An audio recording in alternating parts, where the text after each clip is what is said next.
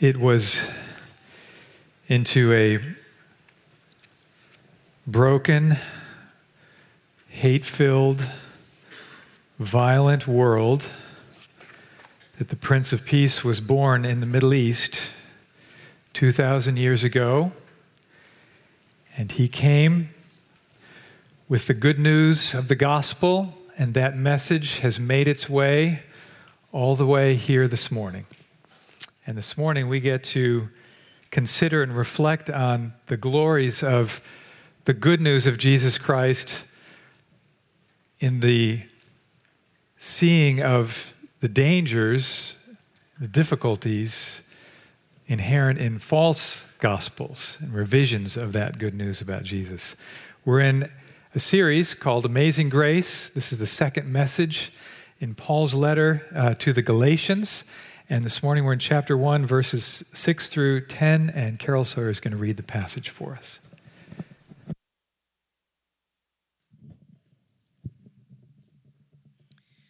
I am astonished that you are so quickly deserting him who called you in the grace of Christ and are turning to a different gospel. Not that there is another one, but there are some who trouble you and want to distort the gospel of Christ. But even if we or an angel from heaven should preach to you a gospel contrary to the one we preach to you, let him be accursed. As we have said before, so now I say again if anyone is preaching to you a gospel contrary to the one you received, let him be accursed. For am I now seeking the approval of man or of God? Or am I trying to please man? If I were still trying to please man, I would not be a servant of Christ. This is the word of the Lord. Amen. Let's pray. Oh God, that glorious gospel that Hattie preached to us in her testimony, make it alive to us and fresh to us. And stir our hearts to not only love that gospel, but to jealously and faithfully preserve it from all counterfeits. We pray in Jesus' name. Amen. Have you ever been in a building when a fire alarm goes off? You know how it works the loud horns, the flashing lights, it's impossible to ignore. And maybe if you've been in your dorm or in a hotel or in a building where false alarms happen, it can get irritating and annoying. But there's a reason for a fire alarm system in a building like this one. When that alarm goes off, it is an alarm, it's a warning. There is an imminent threat, there is urgent action needed now. Fire alarms require immediate and urgent action. And today's passage of Scripture, this is a verbal fire alarm. This is the Apostle Paul pulling the fire alarm, saying, There is an immediate threat, urgent action is needed. This is not a false alarm. The writer, Paul, is moved to being distressed and shocked and angry, and he's communicating that in the most forceful way he knows how. This is the only one of his letters that doesn't transition from the initial greeting and prayer to a, a, a, section of thanksgiving for the church or the people that he's writing to. He, he, he intentionally omits that as a part of the alarm and gaining their attention as to how urgent these issues are. He's shocked, he's distressed and he's angry. So we might just pause there and let me ask you what moves you that way? What stirs you to getting good and angry? You know, anger is a powerful emotion. Anger wants results fast, which is why it can be so incredibly destructive when it's misused. But you know, at its best, anger flows from love, and God is actually the ultimate expression of what loving anger looks like. Anger says that things are terribly wrong and that something or someone that you love is threatened and immediate action is needed. So maybe just again consider what kind of threat or injustice moves you to the good kind of anger. Today, we're looking in on a situation in a group of churches where something so dangerous is taking place that the writer, Paul, is moved to distress and anger. And what is it that's happening that moves him that way? As we unpack this today, I want you to ask yourself would you have been moved similarly had you been in his shoes? What's happened in these churches is simply this false teachers have come in. These are young churches and these false teachers have come in and they're spreading a false gospel, and people are believing it. It's taking root. This passage is a verbal fire alarm. But let's acknowledge hey, this is, these are events that happened 2,000 years ago on the other side of the world. Why should we care about these things for us here today? Thankfully, our church doesn't need this verbal fire alarm in the sense that we're not filled with a false gospel that's taking root in this congregation. But we need these words. We need this warning so that we can be freshly reminded of the centrality and the preeminence of the gospel of Jesus Christ. And also to the need to preserve that gospel against all false gospels so that we can be prepared. This passage can prepare us to take action whenever and if needed if a similar situation ar- arises here.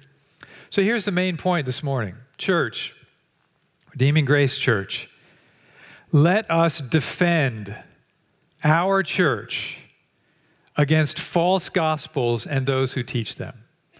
This isn't a, a, call to become the gospel police for the whole world, but it is a call to defend this church, our congregation, against any false gospel and everyone who might teach one. Or to flip it around and put it in the positive way Church, since there's only one true gospel, let us guard it no matter what. So, two simple points from this short passage. A false gospel is no gospel, first point. A false gospel is no gospel. Keep your Bibles open. Let's look back at the text, verse 6 and then verse 7 as well.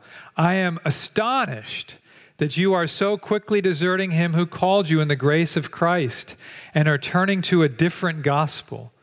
Not that there is another one, but there are some who trouble you and want to distort the gospel of Christ. So let's take a look at the situation as it was happening back there then, and then let's bring it forward to Fairfax here and now and apply it to our church and our lives today. Paul says he's astonished that they are so quickly deserting him who called them in the grace of Christ. Now, that word astonished is a familiar word as we worked our way through the Gospel of Mark. That word astonished was used over and over of Jesus. People were astonished at his teaching, at his wisdom, at his power, at his miracles. But here, the astonishment is different. It's not wonder and awe Paul, Paul's not astonished with wonder and awe at what's happening in these churches. He's astonished with distress and with anger and concern. Why? Well, the answer here is given to us. They are deserting him who called you in the grace of Christ and turning to a different gospel. What is that? What is the different gospel that these churches are turning to? Well, we're going to find as we uh, go through these six chapters of this letter, that is going to become clear to us over and over. But he gives a nice little summary in chapter 5, verses 2 and 3. He says, Look, I, Paul, say to you, Galatian churches, that if you accept circumcision, Christ will be of no advantage to you. If you accept circumcision, Christ will be of no advantage to you. The gospel will be nullified. His grace will be nullified. Christ will be of no advantage. He says, I testify again to every man who accepts circumcision that he is obligated to keep the whole law. What's he talking about? What he's saying here is that the modification to the gospel, the different gospel, isn't that they're denying Jesus. No, they're still fine with Jesus. They're just adding something to faith in Jesus, and that is becoming Jewish. They're saying, look, all you non Jewish people who've come to faith in Christ, you can believe in Jesus, that's great, but you also, the men need to be circumcised, and all of you need to keep all the Old Testament laws and rules about worship and about uh, dietary laws and various purity laws and going to Jerusalem for the festivals and all those kinds of things. So it becomes faith in Jesus plus the works of the law. Now, what's so dangerous about that? Why get so lathered up about that? Would you be so concerned if someone was communicating similar things to you about the gospel? Why is changing your position about the gospel so dangerous? These people are already Christians. They're already saved. What difference does the gospel make for them now, anyway? Well, verse 6 provides the decisive answer. Hear these words I am astonished that you are so quickly deserting. And he doesn't say the gospel. What does he say? Look at verse 6. I am astonished that you are so quickly deserting. See it? Him. Him who called you and are turning to a different gospel. The gospel isn't just some abstract idea. It's not just a thing out there to believe in. The gospel is the good news from God about the only way by which human beings can come into and live in an ongoing, never ending relationship with the living God. If you have a lamp in your living room and you unplug the lamp, the light won't go on because it's got to be plugged in in order to work. He's saying the same thing with the gospel. The gospel is the plug that connects us to God. And to move away from the gospel, to redefine the gospel, to embrace a different gospel, to try to add to the gospel is to end up disconnected from the God of the gospel. I'm astonished that you're deserting Him who called you. This is why the gospel is of first importance. 1 Corinthians 15. The one true gospel, do you know what it is? Well, Hattie preached it to us brilliantly. Thank you for that. Read her testimony if you're not clear on the gospel. Simply put, the gospel is that we're saved by grace alone, through faith alone, in Christ alone. We saw this last week back in verse 3. Jesus Christ gave himself, verse 4, for our sins. And there is no alternative, there's no second way to be reconciled to God. So a different gospel is a false gospel, which is no gospel. There is an exclusivism here in this. The Christian good news is a gospel of grace, which means God's undeserved favor and unmerited love. It's undeserved favor and unmerited love to undeserving sinners who could never be good enough to qualify to be in a relationship with Him. That's why Christ gave Himself for our sins. Listen, to add works to the gospel message is a lose lose proposition. Think about what you're saying. If, if you add works to the gospel, you're either saying that you have something to contribute that's good enough that it could bring you or move you into acceptance with God, or you're saying that Jesus didn't do enough and his work was not finished and not sufficient, and so something else needs to be added to it. And both of those are false. So let's, let's think about where this might show up today. Where are false gospels circulating today? We'll just highlight a, a, a couple. The prosperity gospel is the most prominent false gospel in this country and sadly around the world. As I occasionally have a chance to travel internationally, it's so grieving to me how deeply rooted the prosperity gospel has become in many other parts of the world. The prosperity gospel is simply this that it's God's will for every person to be healthy and wealthy now. It's God's will for every person to be healthy and wealthy now. And if you want to get there, you just need three things you need faith.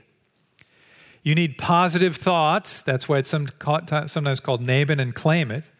And significantly, you need to make donations to, to certain ministries, usually whoever is speaking or running the show on TV. And if you'll give enough of your seed to them, you'll be blessed by God. This is a false gospel. It promises too much too soon. As Hattie reminded us, health and wealth is coming in the age to come. But the call to discipleship from Jesus Christ is this deny yourself, take up your cross, and follow a crucified Messiah. False gospel number two many roads to heaven. Sometimes people will say, well, you know, all religions really teach the same thing. We just we need to love our neighbors and try to do good and, and in the end God's going to accept us all. Doesn't matter if you're Buddhist or Muslim or Christian or presumably atheists or whatever, we're all kind of headed to the same place. And again, that's a very different message than the message that Jesus teaches when he says, He is the way, the truth, and the life, and the only way to the Father. Third false gospel comes into view in this letter to the Galatians legalism. Now, there aren't so many voices right around us here immediately today overtly, explicitly saying what was happening in these Galatian churches, where you, you must add faith, uh, works to, to, to faith. But, but there's a much more subtle kind of legalism that's much more dangerous for Christians in churches like ours. And it's what I call small l legalism. It's not the overt, oh, you got to add works to your faith, but there's a subtle way that works can find their way into a church culture so that if you don't vote a certain way, or educate your kids in a certain way, or dress in a certain way, well, nobody ever says you're not a Christian, but you can kind of feel like you don't really fit. Like you're kind of second class, you're kind of an outsider, and, and those other people kind of have an inside track to God. Or if you're on the inside, you can feel like, oh, everybody needs to be like us if they're really going to have that inside track to God. And sadly, there were themes of that present in this church early on, some decades ago. It can, it can even be more subtle and personal than I've just described. It can come home to roost in us individually. This subtle influence of works in our understanding of our relationship with God. One author, Jerry Bridges, called it kind of the good day, bad day syndrome. Good day. You get up early, you meet with God, you have your devotions, you get to work early, you get a chance to share the gospel with someone, you go to community group and you pray for someone, and you go to bed feeling good about yourself, expecting God's blessing to be there for you tomorrow. Bad day, you get up late, you don't have time for your devotions, you're late to school, you're late to work, while you're there, you get mad and irritated at, at, at, at, someone. You come home, you're down, you're depressed, and so you eat that, that whole container of ice cream just to sort of make yourself feel better, and you fall asleep just feeling miserable. And we can ride this roller coaster of our confidence in God's love for us and our acceptance with Him based on sort of what have you done for Him lately? But, oh, brothers and sisters, there's a subtle kind of legalism that can creep into that good day, bad day roller coaster way of living. We need to learn to keep the gospel as the foundation for our relationship every day and all day. Do you know that when you have a bad day, you're never beyond the reach of God's grace? Do you know that? Some of you need to hear that right now. On your worst day, you are never beyond the reach of God's grace. And do you know that on your best day, you are never beyond the need of God's grace? Only by grace are we accepted and loved and blessed by God. And that is good news, isn't it? Because that grace is enough. And the grace of that gospel is how we protect ourselves against these false gospels. Jerry Bridges again reminded us that we need to preach the gospel to ourselves every day. How do we stand guard against false gospels? Preach the gospel to yourself every day. We'll see over and over in Galatians that the gospel isn't just something that's for evangelism. The gospel is for Christians. The gospel is for the church. The gospel is for every day. That's why this letter starts with grace to you now, fresh today. And may this Lord's Day service for every one of you be grace to you as you behold and delight in the goodness of the gospel. The elders of this church are committed to saturating this church. Everything we do, every meeting we have, every communication we have, we want this church to be saturated with this one true gospel of grace. It is our central message and our only hope. Because a false gospel is no gospel. So let us delight in the glories of the one true gospel. And, church, let us defend ourselves against all false gospels. Second, teachers of false gospels endanger healthy churches. Teachers of false gospels endanger healthy churches. Let me uh, take you back to the second part of verse 7 and, and verses 8 and 9 as well. There are some who trouble you and want to distort the gospel of Christ, but even if we or an angel from heaven should preach to you a gospel contrary to the one we preached to you, let him be accursed. As we've said before, so now I say again if anyone is preaching to you a gospel contrary to the one you received, let him be accursed. Strongest possible language. Martin Luther, writing in the 1500s, lamented how quickly these kinds of things can happen in churches. He wrote, A man labors for a decade before he succeeds in training his little church into orderly religion. And then some ignorant and vicious wretch comes along to overthrow in a minute the patient labor of years. Well, that overthrowing of patient labor is what's happening in these churches in Galatia. Now, they're not 10 years old. In fact, these churches are only a couple of years old. They were planted probably in the eight year AD 46 by Paul and his co-worker Barnabas, they were sent out from a church in Antioch, and now it's one or maybe two years later, and behind Paul and Barnabas, as they've left and gone to other places, men have come in and they are troubling the churches by distorting the gospel. That Greek word trouble is the word agitate. Think about what you see when you look at a washing machine doing its job. And that's what was happening inside these churches. And the result is that people in these churches are abandoning or deserting or turning their backs on God. Now, how dangerous is this? This is as dangerous as it gets. This is fire alarm dangerous. That's why this is the strongest language possible Paul is using to say, look, we came and preached a gospel to you. And if an angel comes and preaches a different gospel, let him be damned. That's what that word means. Accursed means anathema, it's the Greek word. And so what he's doing is he's invoking, saying, Would God damn forever, banish under eternal judgment anybody who preaches a different gospel, whether it's an angel. He said, even if I come back later and change the message, don't buy it for a second. No, you must hold fast to that apostolic gospel.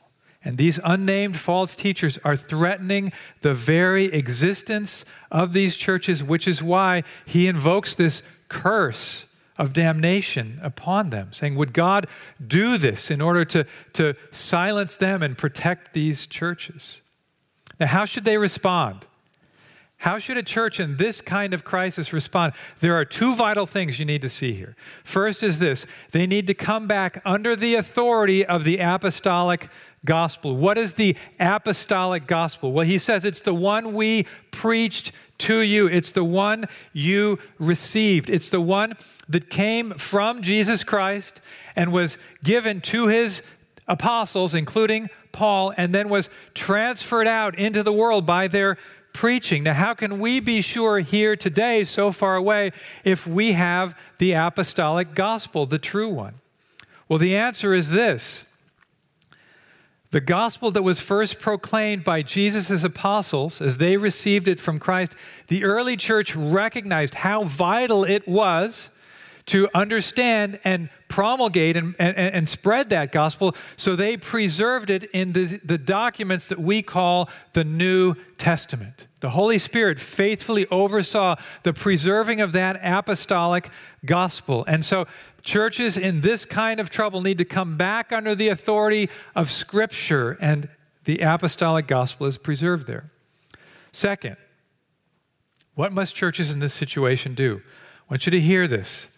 This is really important for us. The members of these churches, the people who gather on the Lord's Day, just like we're gathering here, the members of these churches are expected to be able to solve this problem. How do I know that? Did you notice that this letter is not written to the elders of the churches in Galatia? Who's it written to? It's just written to the churches. That means all the assembled saints in these different cities. This means, hear this, this is amazing and wonderful.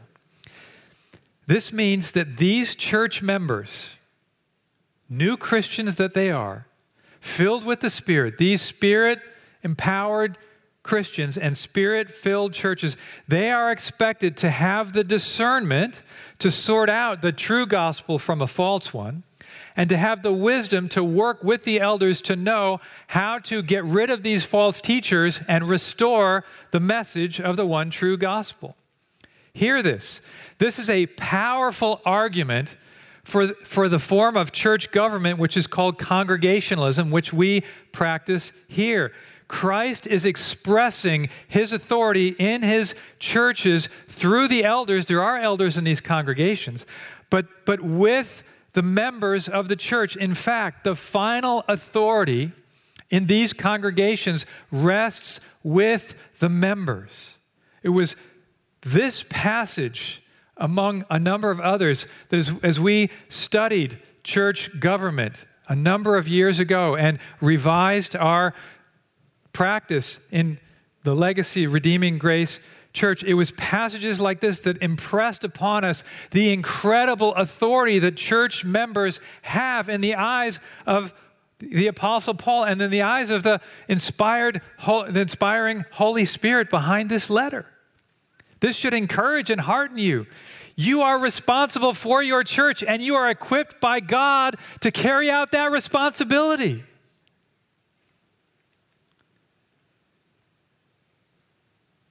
So Paul writes, expecting and hoping that these churches will come back under the apostolic authority of the gospel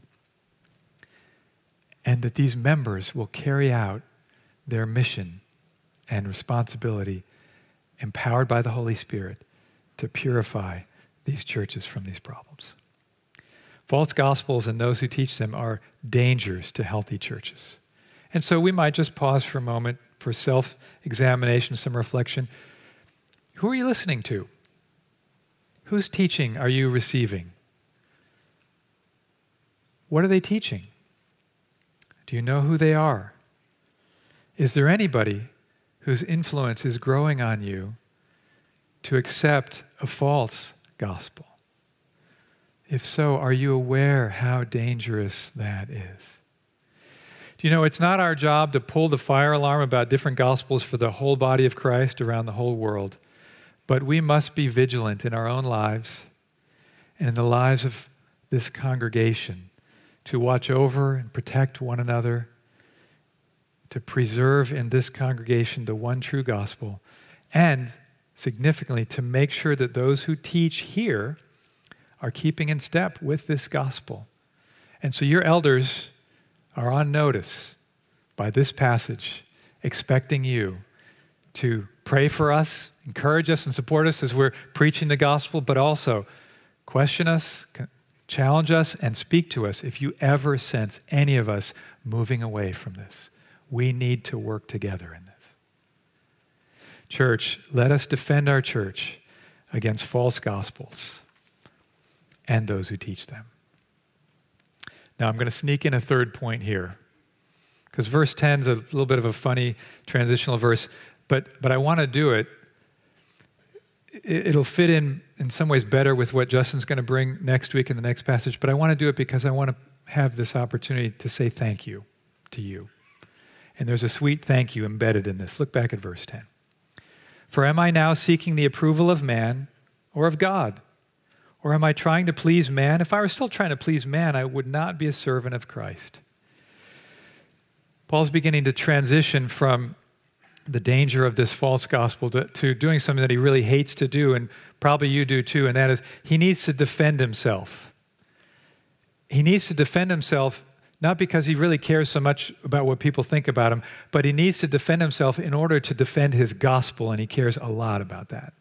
And it appears that in these churches, people have come in and they're slandering him, doubting his motives, saying he's just a man pleaser. He, he, he's, just, he's just in it for what he can get out of it, those, those kinds of things. And so he's going to have to, to sort of fall into a defense of where, who he is and where his gospel came from. And we'll start opening that up next week. But as, as I was reflecting on that difficulty this week, I was just thinking how different my experience is here. And I haven't consulted the other elders, but I think I can safely speak for them too in this. Thank you for making it a joy to be a pastor and a preacher here. One of the hallmarks of this congregation, and as I say that, I mean two churches that have combined to one legacy, sojourn, and RGC. I think I know both enough well to say this. One of the hallmarks of you, dear church, is how deeply you love the gospel and how deeply you respect and trust and submit to God's word. I can't remember the last time I got up here worried about preaching a message that was faithful to Scripture and being rejected as a result of that. That's never happened for me here. That's not the experience of every pastor, and that's not the situation in every church. And we have always found in leading here in this congregation that when we lead through the word, things go well because you love and trust and put the word into practice. And so I just want to take a moment this morning and say thank you. I love you. And I love being a pastor in this church. Thank you for living under the authority of God's word. Thank you for loving and prizing and treasuring and defending the one true gospel. Thank you for speaking up when you're concerned. You know, I believe God has great things in store through, for us through this series. And I'm really excited as the word works in us over these coming months, as Galatians works in us in these coming months. I'm really excited for what might happen. Some of you may know that when I arrived here in RGC, Fairfax Covenant Church at the time in 1999, this was the first book of the Bible that we preached through in community group the other night, some of the folks who were here were remembering the experience of, of some people during that time where there was a little bit of like, another message on grace? Come on, we got it already. Like we know what grace is all about. Let's, can we move on to something more practical? I can remember after a meeting one, one Sunday morning, uh, uh, this dear lady coming up to me, she's a mom with young kids. She said, Mark, stop. Would you just please tell me what to do? I just want to know what I'm supposed to do.